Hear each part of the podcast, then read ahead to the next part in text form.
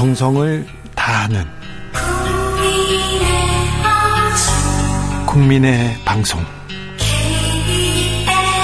KBS.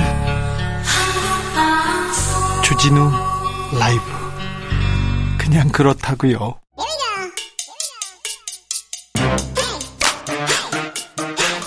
뉴스를 향한 진지한 고민 기자들의 수다. 라이브 기자실을 찾은 오늘의 기자는 은지혁이요. 시사인 김은지입니다. 오늘 준비한 첫 번째 뉴스부터 가봅니다. 네, 집회 시위 요건 및 제재 강화가 투표 안건으로 올라왔었습니다. 투표 안건이 어디 투표죠? 네, 대통령실이 국민참여 토론이라고 하는 형식으로 홈페이지에 올렸는데요. 네. 어제까지 투표가 되었고 종료되었습니다. 이것도 많이 참여했습니까? 네, 전체적으로 많이 참여했다라고 볼 수도 있고 숫자는 판단하기 나름인데요. 우선 이 강화에 대해서 지지한다라고 한 사람들이 12만 9,400명이 넘고요. 반대한다라는 것이 5만 3천 명이 넘습니다. 댓글은 모두 13만 개 이상이 달렸다라고 하는데요. 그런데 그 이 사이트는요. 사실 어, 전 국민의 이렇게 토론의 장이라기보다는 대통령을 지지하고 응원하는 사람들이 많이 가는 거 아닙니까? 뭐 여러 가지로 이제 관심을 끌었기 때문에 반대하시는 분들도 의사를 표명한 것으로 보이긴 하지만요. 네. 말씀처럼 한겨레 신문에서 이런 보도를 했는데요. 대통령실 시민사회수석실 소속 행정관들이 이 직접 투표 동료 메시지를 내기도 했었다라고 해서 찬성 쪽으로 이제 그쪽이 좀 많이 온 게 아니냐라는 지적이 나오고 있는데요. 그래서 앞으로 또그 밀어붙인답니까?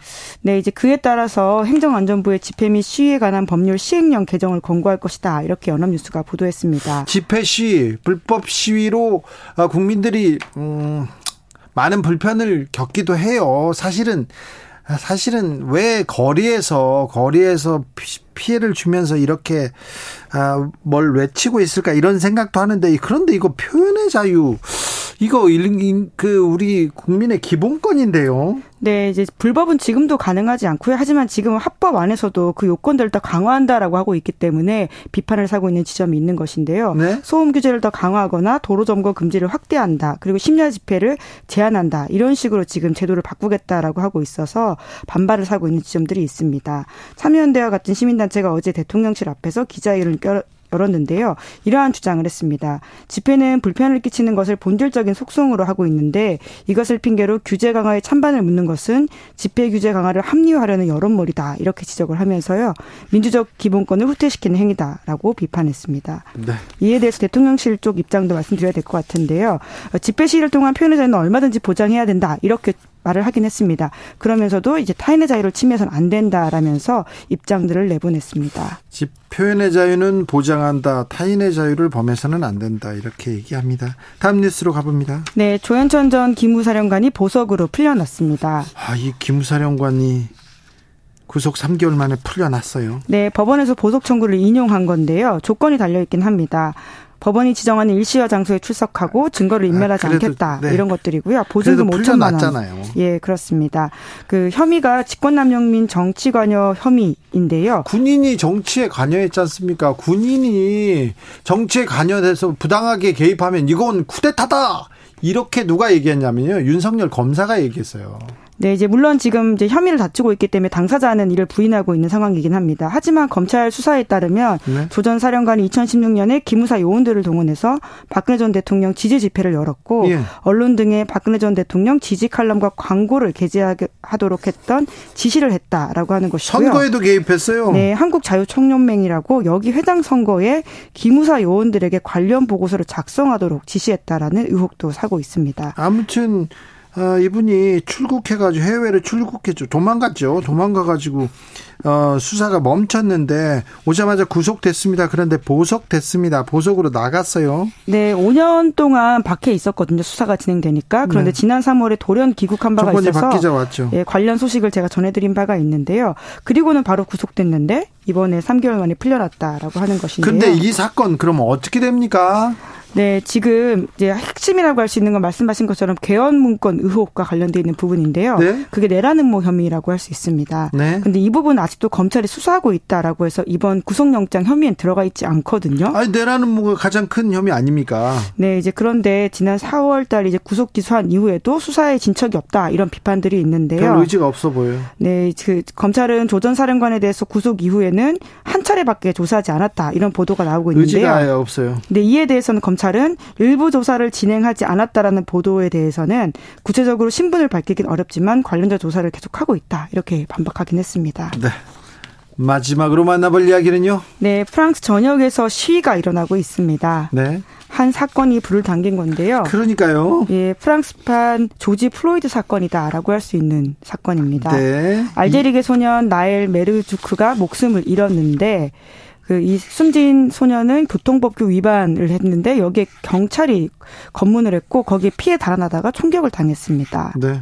예, 그러다 보니까 여러 가지로 이 영상들이 프랑스 전역에 충격을 주고 있다라고 할 수 있는데 특히나 이제 인종에 따라서 굉장히 경찰 신문이 가혹하게 일어나고 있는 게 아니냐라는 지적도 나오고 있습니다. 실제로 프랑스에서 이렇게 조사한 바에 따르면요.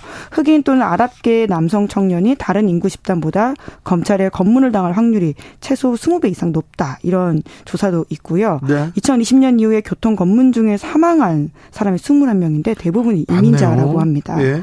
그러다 보니까 이제 프랑스 사회의 이민자에 대한 구조적인 차별이 이러한 폭발적인 폭력 시를 낳고 있다라는 지적도 나오고 이게 있습니다. 이게 매우 민감한 부분입니다. 프랑스에서 그래가지고요 지금 굉장히 흥분한 상태입니다. 네, 이제 지금 많은 사람들이 체포되기도 했었고 아주 이제 큰 시위가 일어나긴 했는데요. 다행히 지금은 좀 그 열기가 약간 소, 소강된 상황이다라는 이야기가 나오고 있는데 네? 하지만 이게 근원적으로 갈등 요소가 사라진 게 아니기 때문에요. 여전히 어떻게 될지 모른다라고 하는 걱정들이 나오고 있습니다. 특히나 이제 시위대가 경찰만 공격한 게 아니라요. 소방서, 시청사 이런 각 지역의 공공기관들을 공격했고 시장에 집까지 갔더라고요. 네, 뿐만 아니라 학교와 도서관도 집중적으로 공격을 했는데 있는데요. 이번 시위의 특징이다라는 분석이 나오고 있습니다. 네. 어, 특히 도서관에서 이제 책과 문서를 훼손했는데 아이고 이거는 프랑스에서는 매우 큰 범죄인데. 네, 이제 그런데 이제 이민자들이 이제 국가 시스템에 대한 공격 그리고 또 이제 계층 사다리로 오를 수 있는 기회에 대한 불만 이런 것들을 표출한 게 아니냐라는 지적들이 나오고 있는데요. 특히나 이 가디언이 OECD를 분석해서 인용한 보도에 따르면 프랑스의 빈곤한 동네에서 학교에 다니는 아이들은 다른 선진국에서보다 타고난 사회 경적 배경에서 벗어날 가능성이 작다라고 해서요. 이번 시위에 특히 청년들이 많이 참여한 것도 이런 맥락이다라는 분석이 나오고 있습니다. 피해자인 나엘의 할머니가 폭력을 중단하라고 호소하기도 했어요. 네, 그렇습니다. 이제 일방적인 공격으로 치닫는 상황에 대해서는 오히려 유족들이 그 피해자의 죽음의 의미를 훼손한다라는 식의 목소리를 내기도 했었는데요. 네. 모든 것을 부수는 시위에 대해서 그만하라고 말하고 싶다. 아이들이 다니는 학교를 파괴하지 말고 자녀를 두는 어머니가 탄 버스를 파괴하지 말라. 이렇게 호소하기도 했습니다. 네. 이제 그러면서 또 다른 유족이 이 사건의 본질에 대한 지적도 같이 하고 있는데요. 경찰의 과도한 총기 사용 사용도 분명히 제한돼야 된다 이런 지적을 하기도 했습니다. 그렇습니다. 예, 이러한 시위들이 또 유럽 바깥 국가들로 옮겨가고 있다라는 지적도 나오고 있는데요. 그래요? 네, 스위스 로잔에서도 100명 규모의 시위대가 경찰과 충돌했다라고 하는데요. 로자는 스위스에서 프랑스 사람들이 프랑스어가 사용되는 그런 도시입니다. 네, 인구의 80% 가량의 프랑스어 사용자라고 하고요. 네. 그리고 이제 벨기에 수도 브뤼셀에서도 폭력 시위가 벌어져서 10명이 체포되는 일이 벌어졌다라고 합니다. 브뤼셀에도 그 벨기에에도 아랍계 이민자들이 많잖아요. 프랑스나 벨기에 아, 축구 대표팀 보면 이렇게 이민자들로 이렇게 모였는데 이 이민자들의 이민자들 얘기가 지금 호소가 나오기 시작했습니다. 아, 조선일보에서 이 사태를 이렇게 보도했더라고요. 오늘자 신문에서 이민 정책의 그늘 프랑스 덮치다 50개 도시에서 폭력 시위 이렇게 얘기했는데 아 마 어제 보도인 것 어제 같은데요. 예. 그런데 이민자들 때문에 이런 일이 생긴 게 아니라요. 이민자를 검문 검색하다가 불평등한 사회적 구조에 좀 더 포커스를 맞춰서 보는 게 근원적인 문제 해결일 것 같습니다. 그렇습니다. 그런데 우리 멀리서도 이렇게 보다니 참 너무한다 이런 생각도 좀 해봤어요. 시사인 김은 지 기자와 함께했습니다. 감사합니다. 감사합니다. 교통정보센터 다녀올게요. 정현정 씨.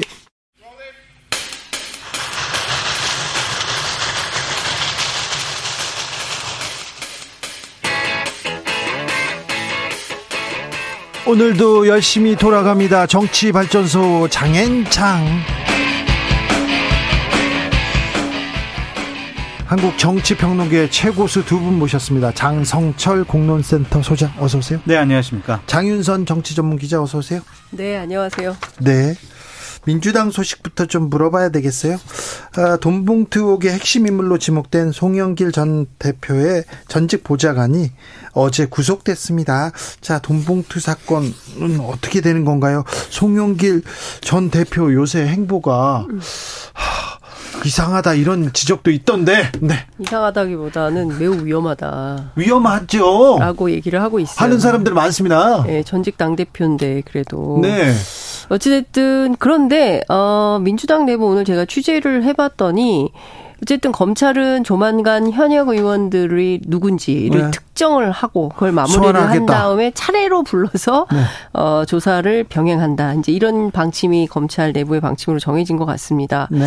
그런데 민주당 내부는 이렇게 별로 술렁이거나 네. 또뭐 막 신경 쓰는 분위기는 아니라는 거예요. 정봉투에 대해서는 또 무감해요? 왜냐하면 어찌됐든 지금 어, 윤관석 의원 조사받고 나왔는데 네. 기소 안 됐다. 네. 그러고 노웅래 의원의 경우에도 돈봉투 부스럭부스럭 했는데 아직까지도 기소도 못 하고 있다. 부스럭 소리도 지금 지금 그 부스럭 소리가 아니다 그런 지적 나옵니다. 들어가야 된다. 예, 다른 부스럭이다라는 얘기도 나오고 있고 어찌됐든 예. 검찰이 세게 민주당을 향해서 칼을 겨누었지만 어, 뭐 그렇다고 해서 어쨌든 한동훈 장관이 국회 본회의장까지 와서 여기 당신들 말이야, 어, 범인들이 있는 것처럼 얘기를 했기 때문에 그냥 넘어갈 것 같지는 않고 거명을 하긴 할 것 같다. 현역 의원 아무개 아무개 아무개 이렇게 거명은 하고 망신은 줄 것 같은데 결과적으로 증거가 없어서 기소는 못하지 않겠냐. 그러니까 혐의가 있다라고 검찰은 계속 주장을 하겠으나 입증은 불가능할 거다. 이제 이렇게 보고 있는 것 같습니다. 네. 바램이죠. 보고 있는 것이 아니라. 그렇습니까? 그렇게 됐으면 좋겠다. 민주당에서는 사실 돈봉투 의혹에 대해서 얘기하는 사람이 별로 없어요. 송영길 전 대표 왜 그래? 이 얘기는 좀 합니다. 근데 현실적으로 여러 가지 뭐 정황상의 증거라든지 증언이라든지 뭐 녹취록이라든지 여러 가지가 있으니까 검찰에서 뭐 그냥 넘어가지는 않을 것 같아요. 지켜보시죠, 뭐. 그럴까요? 네. 이것도 처음에 9,800이었다가 전체 지금 6,750으로 내려갔고 어쨌든 내부에서는 뭐 이런저런 얘기들이 많이 있으나 결국에는 다 이게 전문이고 들었다. 뭐 전문 증거고 전원이고 그렇기 때문에 어려워요. 예, 입증이 굉장히 어려워요. 어려울 거다. 음. 어려운 수사다 이렇게 얘기를 하더라고요. 예. 네. CCTV도 없을 걸 뭐 이렇게 얘기하더라고요. 어찌 진행되는지 좀 보자고요. 음. 자, 녹취록이 있기 때문에 또 검찰에서는 계속해서 어, 의원들 거명하고 부를 거는 같습니다. 네, 거기까지는 갈것 네, 같습니다. 거기까지는 갈 거라고 봤더라고요. 네. 민주당에서는 아무튼 별로 관심이 없다. 네. 여기에 대해서는 너희 검찰 해봐라 되는가 보자 이렇게 얘기하고 있습니다. 민주당 주변에서는 다 이 얘기만 하고 있습니다. 최근에 추미애 전 법무부 장관 얘기. 화이팅. 화이팅. 왜 화이팅? 누구 누가 화이팅? 누구를 추미애 전 장관 화이팅. 어. 어, 뭐예요, 그게? 네. 왜, 왜, 왜 화이팅이에요? 왜, 왜 지금, 왜 이런 발언을 음... 직접 전직 대통령과, 네, 네, 왜 그랬을까요? 그러니까 이제 추미애 전 장관의 얘기가 있고요. 네. 그 다음에 추미애 전 장관이 왜 그럴까를 바라보는 민주당 내부의 여러 가지 갈래가 있는데요. 들어봅시다. 어쨌든 첫 번째 추미애 전 장관은 이런 생각인 것 같아요. 어, 추윤 갈등의 핵심은 그 검경 수사권 조정을 비롯한 검찰 개혁이었잖아요. 그러니까 당시에 본인이 주도해서 잘 하고 있었는데 그리고 잘 하려고 했었는데 그것이 윤석열 총장의 반발로 어, 잘 안 됐던 문제들이 있었다. 이것이 사실은 당과 대통령의 도움이 있었다면 더 잘 될 수 있었는데 어, 과정에서 본인이 꺾이게 됐다. 거기에서 상당한 아쉬움이 있다. 이제 이런 내용을 좀 얘기를 하는 것 같고요. 제가 러프하게 정리를 해서 네. 무슨 얘기인지 잘 잡히지 않을 텐데 네. 조만간 또 한번 정리해서 말씀을 드리고 이런 것 같고 예. 민주당 내부에서는 정계 복귀 과정 으로 인식한다. 그렇죠. 예, 그리고 총선과 대선을 앞두고 윤석열의 대항마는 나다. 이제 이런 인식이 좀 윤석열 대통령의 상대는 나다. 내가 상대하겠다. 이런 그러면, 시그널 아니냐. 근데, 이런 이미지 아니냐. 이런 얘기를 하고 있어요. 근데 그렇다면 윤석열 정권에서 뭐 검찰 개혁이라든지 검찰이라든지 검찰 수사라든지 다른 얘기를 해야 되는데 문재인 전 대통령 얘기가 지금 이렇게 먼저 나왔죠. 먼저 나왔죠. 예. 그 다음에 이낙연 전 대표. 예. 그러니까 어쨌든 대통령을 겨냥을 해야 본인에 대한 주목도가 생겨서 그런 거 아니냐라고 민주당 내부에서 평가를 하고 있는데요. 제가 한 오늘 서너 명의 어, 민주당 현역 의원들 전화를 해서 추미애 전 장관의 최근 행보와 관련해서 어떻게 보냐고 물어봤더니 다 좋은 평가가 없어요. 그러니까 추미애 대표하고 가까웠던 분들도 어, 이 바람직하지 않다. 이렇게 평가를 하고 있고요. 무엇보다 민주당 안에서는 사실 내년 총선 앞두고 중도 확장을 해야 되는데 좀 부담이 된다. 그리고 추윤 갈등이 다시 소환되는 것도 부담스럽다.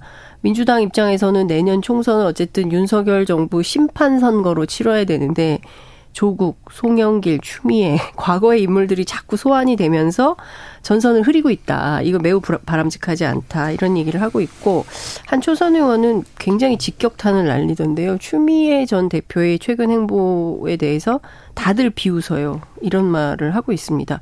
대통령을 저격한 것은 이건 상도의도 아니다. 노욕 아니냐 이런 얘기까지 들립니다. 이 시점에서 왜 이런 발언을 했느냐. 네. 그걸 우리가 판단을 해봐야 되겠죠. 예. 저는 세 가지 이유라고 봅니다. 세 가지. 예. 첫 번째, 내 탓 아니야. 내 책임 아니야. 윤석열 정권이 들어선 것은 내 책임이 아니야. 근데 많은 분들은 추윤 갈등 때문에 당신이 윤석열 검찰총장 키워줬잖아. 그래가지고 국민검사로 만들어줬고 대권 후보까지 만들어준 거 아니야. 이런 얘기가 많이 나왔잖아요. 네. 지금 윤석열 정권에 대한 여러 가지 비판적인 목소리가 나오고 아니 저 윤석열 정권 어떻게 타도해야 되는데 이런 목소리가 민주당과 민주진영에서 나오니까 네. 그래서 책임론에서부터 벗어나려고 하는 것이다라고 말씀을 드리고 두 번째는 저 정치할 거예요 저 출마할 거예요 그러한 선언이다라고 볼 수밖에 없습니다 정치인들이 갑자기 사라졌다가 나타나 가지고 어떠한 얘기나 메시지나 행보를 보이는 거는요 그냥 공천과 출마를 딱 방, 공천과 출마라는 방정식에 넣어서 네. 생각을 해보면 네. 해답이 나와요. 네. 그래서 내년에 나 배지 달고 싶어 그런 의지의 표현이고 세 번째는 나 이재명 편이야라고 보여집니다. 그러니까 문재인 전 대통령을 공격을 하고 이낙연 전 대표를 공격을 했잖아요. 네. 그런 것들은 이재명 대표 체제에 힘을 실어주기 위한 하나의 의지의 표현이다라고 보여지는데 이분은 어떠한 의도를 갖고 여러 가지 일들을 했지만 다 헛발질이었어요. 민주당을 쑥대밭으로 만든 세가 두 가지의 중요한 분기점이 있었는데 하나는 김경수 지사를 감옥으로 보낸 드루킹 특검. 아, 이거 댓글 조작 있는 것 같아. 이거 국민의힘 보수파 쪽에서 하는 것 같아. 라고 했지만 결국에는 민주당이 대선 과정 중에서 업무방해 댓글 조작한 거 아니냐. 그것 때문에 김경수 지사가 감옥에 갔었고요. 또 하나는 추윤 갈등 을 통해서 검찰 개혁을 한다고 했지만 결국엔 윤석열 전 검찰총장을 키워줬다라고 말씀을 드리고 이제는 민주당 진영에 유일하게 남은 전직 대통령 문재인 대통령까지 공격을 해요. 이것은 민주당을 큰 분란과 갈등으로 몰고 갈 수밖에 없다라고 말씀을 드리고 어, 문재인 정권 하에서 청와대에서 근무했던 분들 상당히 경황되어 있고 고민정 전 대변인 지금 현역 의원 같은 경우에는 아니 도대체 이분 왜 그러냐 왜 우리 지역으로 올라 그러냐 할 말은 많지만 나 말은 좀 아끼겠다 이런 식으로 불편한 생각을 표현하고 있죠. 이낙... 광진은 아니라고 그러더라고요. 음? 그래요? 네? 광진, 광진 은 아니다. 광진 아니래요? 네. 이낙연 전 대표가 내일 문재인 전 대통령을 네. 예방합니다.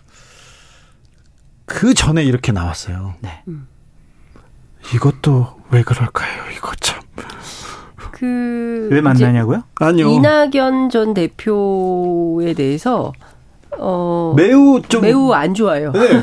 뭐라고 해야 되는 분노가 매우, 있어요. 네, 그리고 그 제가 취재해 보니까 추미애 대표만큼 이낙연 대표를 잘 아는 사람이 없다. 그러니까 속속들이 잘 알고 있다. 그래서 더 세게 공격할 거다. 이제 라는 얘기를 하는데 이런 것 같아요. 그러니까 추미애 대표 지난 대선 때도 이낙연 전 대표 많이 공격했거든요. 예. 그러니까 좀 그 민주당이 그러니까 추미애 대표 이런 얘기를 하더라고요. 민주당이 지금 좀 세게 싸워야 되는데 그, 저, 윤석열 그렇죠. 정부가 너무 좀 무도하게 움직이고 있으면 그에 맞춰서 민주당도 또, 네. 강하게 붙어서 싸워야 되는데 너무 못 싸우고 있다. 그런데 가만히 민주당 의원들을 들여다보면, 어, 안 싸우는 것 같다. 그러니까 개혁에 적극적이지 않은 것 같다. 그래서 본인 같은 정치인들이 좀 필요한 것 같다. 이런 생각을 하는 것 같고요. 아, 본인은. 네. 그리고, 어, 이, 이낙연 대표가 사실은 대표 시절에 더 개혁적으로 민주당이 나갈 수 있었음에도 불구하고 발목을 잡은 장본인이 바로 이낙연 대표다라는 인식이 있는 것 같아요. 그러니까 그 내부에는 이러저러한 갈등들이 좀 있는 것이죠. 그리고 민주당 안에는 이런 시각도 있어요. 당시에 검찰 개혁을 할 때 추미애 대표가 법무부 장관으로 가보니 검찰 내부의 어떤 그 담합. 카르텔. 카르텔. 뭐 이런 게 보이다, 보이더라. 그래서 실제로 검찰 개혁을 제대로 해야겠다라는 판단을 가지고 붙었는데 실제로 그 결과는 벌집만 쑤셔놓은 것이고 결과적으로 된 게 없는 이런 상황을 만든 장본인 아니냐. 그에 대한 비판도 상당히 있더라고요. 그러니까 이분들이 전력이 있잖아요. 추미애 전 장관 같은 경우에는 고 노무현 대통령 탄핵에 앞장섰던 분이에요. 그런 분이 다시 민주당에서 당 대표를 했으면은 네. 여러 가지 민주당과 민주당 진영을 위해서 큰 어른 같은 역할을 해야 되는데 과거의 전력, 과거의 본인의 행보, 반, 판단 이런 것들은 현재와 미래를 보는 중요한 판단 기준이 되는데 이런 분이 아직도 민주당 진영에서 정치를 하겠다라고 생각하는 것 자체가 민주당으로서는 비극적인 일이다라고 말씀드려요. 구정면님께서 추전 장관 당시 잘하고 있었는데 중도 하차시켰으니 그렇겠죠 얘기하시고요. 이완숙님께서는 추미애 전 장관 민주당에 도움이 안 됩니다 이렇게 얘기하십니다. 메이플님께서는 민주당도 참 듣고 싶은 것만 듣고 보고 싶은 것만 아, 보는 참 민주당 한심합니다. 근데 이럴 수 있어요. 네? 그러니까 이분들이 그러니까 조국 그다음에 추미애 이런 분들이 민주당 진영에서 공천을 받아서 내년 총선에 출마하기는 저는 0%에 가깝다고 보여지거든요. 근데 이렇게 노이즈 마케팅을 해서 결국에는 옛날 처럼 신당 창당, 네, 비례 정당을 창당을 해서 그래도 윤석열 정권과 윤석열 대통령과 싸울 사람은 우리가 필요합니다라고 해서 아, 그 지난번에 있어요. 열린 민주당 네. 열린 민주당의 길을 가기 위해서 네. 그 주미 대표하고 철험회 네. 뭐 이렇게 해서 만들 네. 수도 있다는 근데 이것은 네. 현실화되지 않은 가정이고 사실 아, 뭐 정치권 예 주변에서 예측. 늘 나오는 뭐 이러저러한 얘기들 중에 하나인데 현실 가능성이 높아 보이지는 않아요. 그러니까 예를 들면은 최강욱 의원 같은 경우도 지금 비례대표 의원이잖아요. 그러니까 지역구에 출마하지 않으면은 내년에 다시 배지를 비례대표로 다시 달지는 못할 거란 말이에요. 근데 최강욱 의원이 가진 상징성 때문에 민주당에서는 공천개혁 차원에서 최강욱 의원 같은 사람 공천 안 줄 가능성도 높다. 그러면은 그때 문재인 정권 하에서 같이 일했던 분들이 하나의 비례대표 신당을 만들 수 있겠죠. 그래요. 그냥 전망이에요. 철험의 네, 철험의 의원과 그 주변 사람들 그런 또 어 그 몇몇 유튜버하고 매우 가깝게 지내긴 합니다만 그게 또 가능할까요? 어쨌든 추미애 전 장관이 나오면서 극우 개각 비판하다가 극우 개각 사라졌습니다. 오염수 문제도 조금 이렇게 좀 뒤로 뒷전이고요. 그 다음에 또 수능 논란은 아예 사라졌어요. 그래서 민주당에서 어, 제기하던 이슈들이 민주당 뉴스로 지금 묻히고 있습니다. 이것보다 더 재밌는 게 없어요. 얘기하는 사람들도 있거든요. 그래서 어, 국민의힘 주변에서는 표정 관리 중입니다. 그러니까 이분이 나와서 얘기를 하고 왕성한 활동을 보일수록 저 같은 이제 보승 참치 보수 참칭 패널도 옛날 일을 해가지고 비판할 가능 일들이 많이 있는 네. 거죠. 그러니까 아휴, 근데 이런 분들 옛날에 권력을 잡아봤잖아요. 근데 그 권력 잡았을 때 그렇게 썩 잘하지 못했다. 여러 가지 잘못된 일들을 많이 했다. 그런 평가를 받은 분들이 무슨 원한이 있어가지고 다시 정치를 하려고 하는지 저는 한 번 했으면 안 했으면 좋겠어요. 그냥. 뭐 그런 분들 계속 지금 올해 하시겠다는데요. 내년 총선 앞두고 지금 올드보이의 귀환이라고 어, 계속 나오고 있습니다. 엄청 많아요. 네, 많은 분들이. 자, 신박실세 최경환 전 부총리, 이준석 전 대표랑 다 청년 정치인들 다 모여가지고 밥 먹더라고요. 네. 그러면서 우리 보수 대통합해야 된다 목소리 내던데요. 나 공천 줘, 뭐, 이거 얘기죠, 어, 뭐. 아 근데 이거 제가 취재를 해봤더니 이런 표현 써 내다봐 이런 말씀 안 되죠. 아, 예, 안, 되죠. 안 됩니다. KBS는 안 됩니다. 네, 죄송합니다. KBS는 안 네, 죄송합니다. 그러니까 취소하고요. 네. 발언 취소, 정정. 네. 네. 이준석 대표 좀 당한 것 같아요. 아, 아 그래요? 이제 사진을 찍긴 찍었으나 보도될 줄은 몰랐다. 이제 이런 얘기가 나오는데요. 바로 공개됐는데. 중앙일보 단독 기사는 최경환 전 부총리 쪽에서 풀한 거다. 네. 왜 했을까? 네. 왜 풀했을까? 그 최경환 부총리가 지금 출마를 예상하고 있는 지역이 경산이잖아요. 아, 네. 경북 경산. 근데 여기에 인구 한 25만 도시인데 의외로 젊은 사람들이 많아요. 네. 대학이 10개나 있더라고요. 아, 대학 도시예요. 예, 대학이 10개나 있어요. 그리고 무슨 어 산업 단지 이런 네. 것들도 있어요. 그래서 오, 젊은 사람 많네. 제가 거기서 예. 교수하지 않았습니다. 아, 그렇습니다. 대구 카톨릭 네. 대학교. 아, 대구 카톨릭 네. 대학교도 맞아. 거기 있어요. 교수 출신 장성철. 그래서 그 젊은 층 어떤 개혁 보수를 좀 소구하려고 찍은 거 아니냐. 그리고 뭐 공개될 줄 잘 몰랐던 것 같아요. 그래서 실제 그 거기 참석했던 한 일원이 오히려 실무자들한테 물어봤대요. 이거 여론이 좀 어때요? 분위기 괜찮아요? 이제 이런 걸 좀 물어보기도 했다는데 그래서 의미 있는 얘기가 오갔냐? 그래서 보수 대연합 할 거냐? 근데 실제로 다 웃었다는 거고 이준석 대표도 일상적 시사 아니 식사 그 이상 아니다. 뭐 이런 거고 반윤 연합군 얘기 나오니까 로댕을 오댕으로 잘못 읽은 거다 이제 이런 비판을 하는데요. 사실 이준석 대표의 이미지는 개혁 보수잖아요.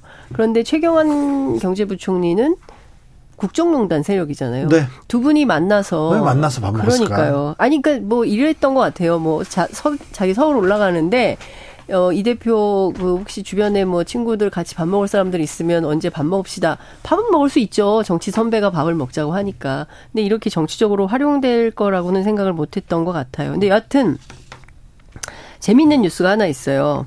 아무 데도 안 나온 건데 7월 안에 이준석 대표가 유튜브 개설한대요. 왜 웃으십니까? 뭐 어, 비웃으시는 거예요? 본인이 본인 페이스북에다가 밝혔는데. 아, 진짜? 나만 네. 몰랐나? 네. 7월 안에 만들어서 이준석 TV 같은 거를 통해서 현안, 정치 현안에 대해서 얘기를 한다고 합니다. 참 뭐. 국민의힘에서 참 싫어할 것 같네요. 뭐. 윤석열 대통령 쪽에서도 참 싫어할 네. 것 같아요. 뭐 지금까지 송영길, 홍익표 이렇게 만났는데 앞으로 추미애 장관도 만나고요. 그다음에 박지원 대표도 만나고요. 뭐 다양한 기획 토론이 준비 중에 있다고 하더라고요. 네, 그렇습니까? 네. 그런데요, 음, 최근에 정치권 이번 주도 그렇고 지난주도 그렇고요. 아, 굉장히 그 말이 거칠어집니다. 막말 인플레이션이란 얘기까지 나왔는데 정치권 막말 공방 너무 좀 아이들이 볼까봐 좀 두려워요. 부끄러웠어요. 네, 창피해요. 네. 네. 그 그 물을 꼭 먹었어야만 아유, 했을까. 제가 제가 아까도 그렇고 어제도 네. 그렇고 계속 수족관 물 마시면 안 됩니다. 계속 얘기하고 있습니다. 아이들이 따라볼까 무섭습니다. 얘기했습니다. 네. 마시면 그거 왜 마신 거래요? 뇌송송 뭐 그것 때문에 아니 민주당이 선전선동한 것이 그렇다고, 잘못됐다라는 것을 보여주기 위해서 마셨다. 바닷물을 마시는 사람이 어디 있고 수족한 물을 거기 그 물고기가 배설한 거 그다음에 음. 항생제 많아요. 저는 그 옆에서 그걸 지켜보던 그 상인 사장님들 표정 놀란 거 보세요. 그러니까 놀란 게 아니라 저걸 왜 먹지 한심하다는 듯이 쳐다보는 그분들의 표정에서 네. 국민들의 민심을 그냥 그대로 반영한 것이다. 그렇게 보여져요. 제가 주진 그것도 결국에는요 공천 때문에 그래요. 그러니까 좀참 멀쩡한 분들도 정치 시작하면 많이 이상해져요. 공천 그러니까 때문에. 김영선 네. 의원 총선 총선 앞두고. 네, 김영선 의원 같은 경우도 내년에 창원에서 다시 공천 받아서 당선되면 육선 아니에요? 그러면은 국회의장. 국회의장, 국회 부의장 하실 분인데. 그러니까 총선에 내년 공천에 무조건 목을 매야 되는 거예요. 근데 저는 더 웃긴 거는 그걸 좀 말리다가 먹어보라고 해가지고 따라 마셔요. 먹은 유성걸 의원도 더 웃겨요 저는. 아니 먹어보시라고 그러니 권유하니까 또 안 먹을 수가 아니, 처음에는 말렸다고요. 카메라가 막, 카메라가 막 돌아가고 이런데 어떻게 안 먹겠어요. 오늘도 또 아, 그래서 좀 안심해요. 오늘 기자들 만나서도 먹을만하다 이렇게 또 얘기하셨어요. 이게 계속 노량진 수산시장을 가니까 어찌됐든 뭐 매상은 올라서 좋을 것 같긴 한데 팔긴 하지만 그분들의 그런 어이없는 행동들에 대해서 국민들의 판단은 어느 지점에 있는지 네. 좀 그걸 좀 생각하면서 어, 노량진에 가셔야 되지 않을까라는 생각이 좀 듭니다. 네. 어종에 따라서 네. 수치를 다르게 관리한대요. 그래요. 대게용, 네. 그 다음에 활어용, 네. 뭐 배설물 당연히 있고요. 네. 그 극히 일부 횟집에서는요, 네, 수족관에다 항생제 씁니다. 아, 네. 그러니까 네, 그리고 먹으면 이끼, 안 되는 네. 이끼 제거. 이끼 제거제. 예. 네, 또 있습니다. 이게 참, 아유, 답답합니다. 창피해요. 네. 음. 아, 그, 이, 물 마시면 안 되죠. 안 돼요. 안 되고요. 또 그건 아니, 제가 물어봤어요. 음. 노량진 수산시장 경영기획부에 취재했어요. 네. 지금까지 어, 여기 온 상 저기 뭐 회사로 온 분들 중에 수, 수조에 있는 물을 떠서 직접 마신 분이 있습니까? 없죠. 지금까지 그런 시민은 없었다. 아니 근데 그렇더라고 하더라도 아, 민주당의 임정성 이게. 의원은 뭐 똥은 먹을 수 있지만 오염수는 먹을 수 없다 이런 식으로 또. 아니, 그러니까 표현이 너무 거칠고 네. 품격이라는 게 없나라는 생각이 좀 듭니다. 마야 계속 했잖아요. 네. 제가 저희 정치권에 그러니까 계신 정치인들의 발언의 수준이 이게 뭡니까? 정치 하시는 분들에게 드리고 싶은 말씀은 뭐냐면 후쿠시마 오염수도 마시지 마시고 똥도 드시지 마시고 수족관에 있는 그 물도 드시지 마시고 아좀 국민들 생각 좀 하시라. 좀 정상의 발언을 했으면 좋겠어요. 정상적인 발언, 정상적인 행동. 아, 정말 창피해요. 근데 이런 분들이 만약에 국회 부의장 되고 막 이런다고 생각해 보세요. 정말 이해할 수가 없어요. 그리고 막 후쿠시마 오염수 반대 결의안, 에? 그거 통과시키면서 본인은 일본 여행 가는 그 상의하고 이게 말이 됩니까? 그렇고 네. 다 이상해요 지금. 수준이 정말 네. 창피합니다. 네. 아, 근데 계속 거칠어져요. 진, 지난주에 아니, 비해서도. 그게 그렇죠. 다 총선 앞두고 있어서 그래요. 그래서 상대를 나쁜 사람 프레임에 가둬놔야 본인들의 당이 국민들에게 선택받을 가능성이 높다. 라고 생각을 하니까 음. 무조건 이제 공격을 하고 더 험한 말로 하고 에스컬레이터 되는 거예요. 계속. 제가 오늘 정치권 한 관계자한테 얘기를 들었는데 장재원 의원이 동료 의원한테 이런 말을 했대요. 우리 선거 전략 별거 없다. 30% 똘똘 말아서 좋은 정책 몇 개 내고 선거한다. 민주당보다 한 석만 많아도 된다. 이런 말을 했다는 얘기를 어한 현역 의원, 다선 의원이 전해주던데 무슨 얘기냐면 그러니까 일단 민주당보다 다수 의석을 차지하는 게 목표인 거죠. 그러니까 네. 뭐 태극기가 됐든 보수가 됐든 극우 세력이 됐든 최대한 지지층을 어 결집시키는 게 목표고 사실은 선거에 이기려면 중도 확장 전술을 써야 되는데 거기에는 지금 관심이 없는 거죠. 최대한 네. 모아서 40% 만들고 그 다음에 네. 다음 포션으로 가는데 이렇게 되면 안 모입니다. 지금 보면요.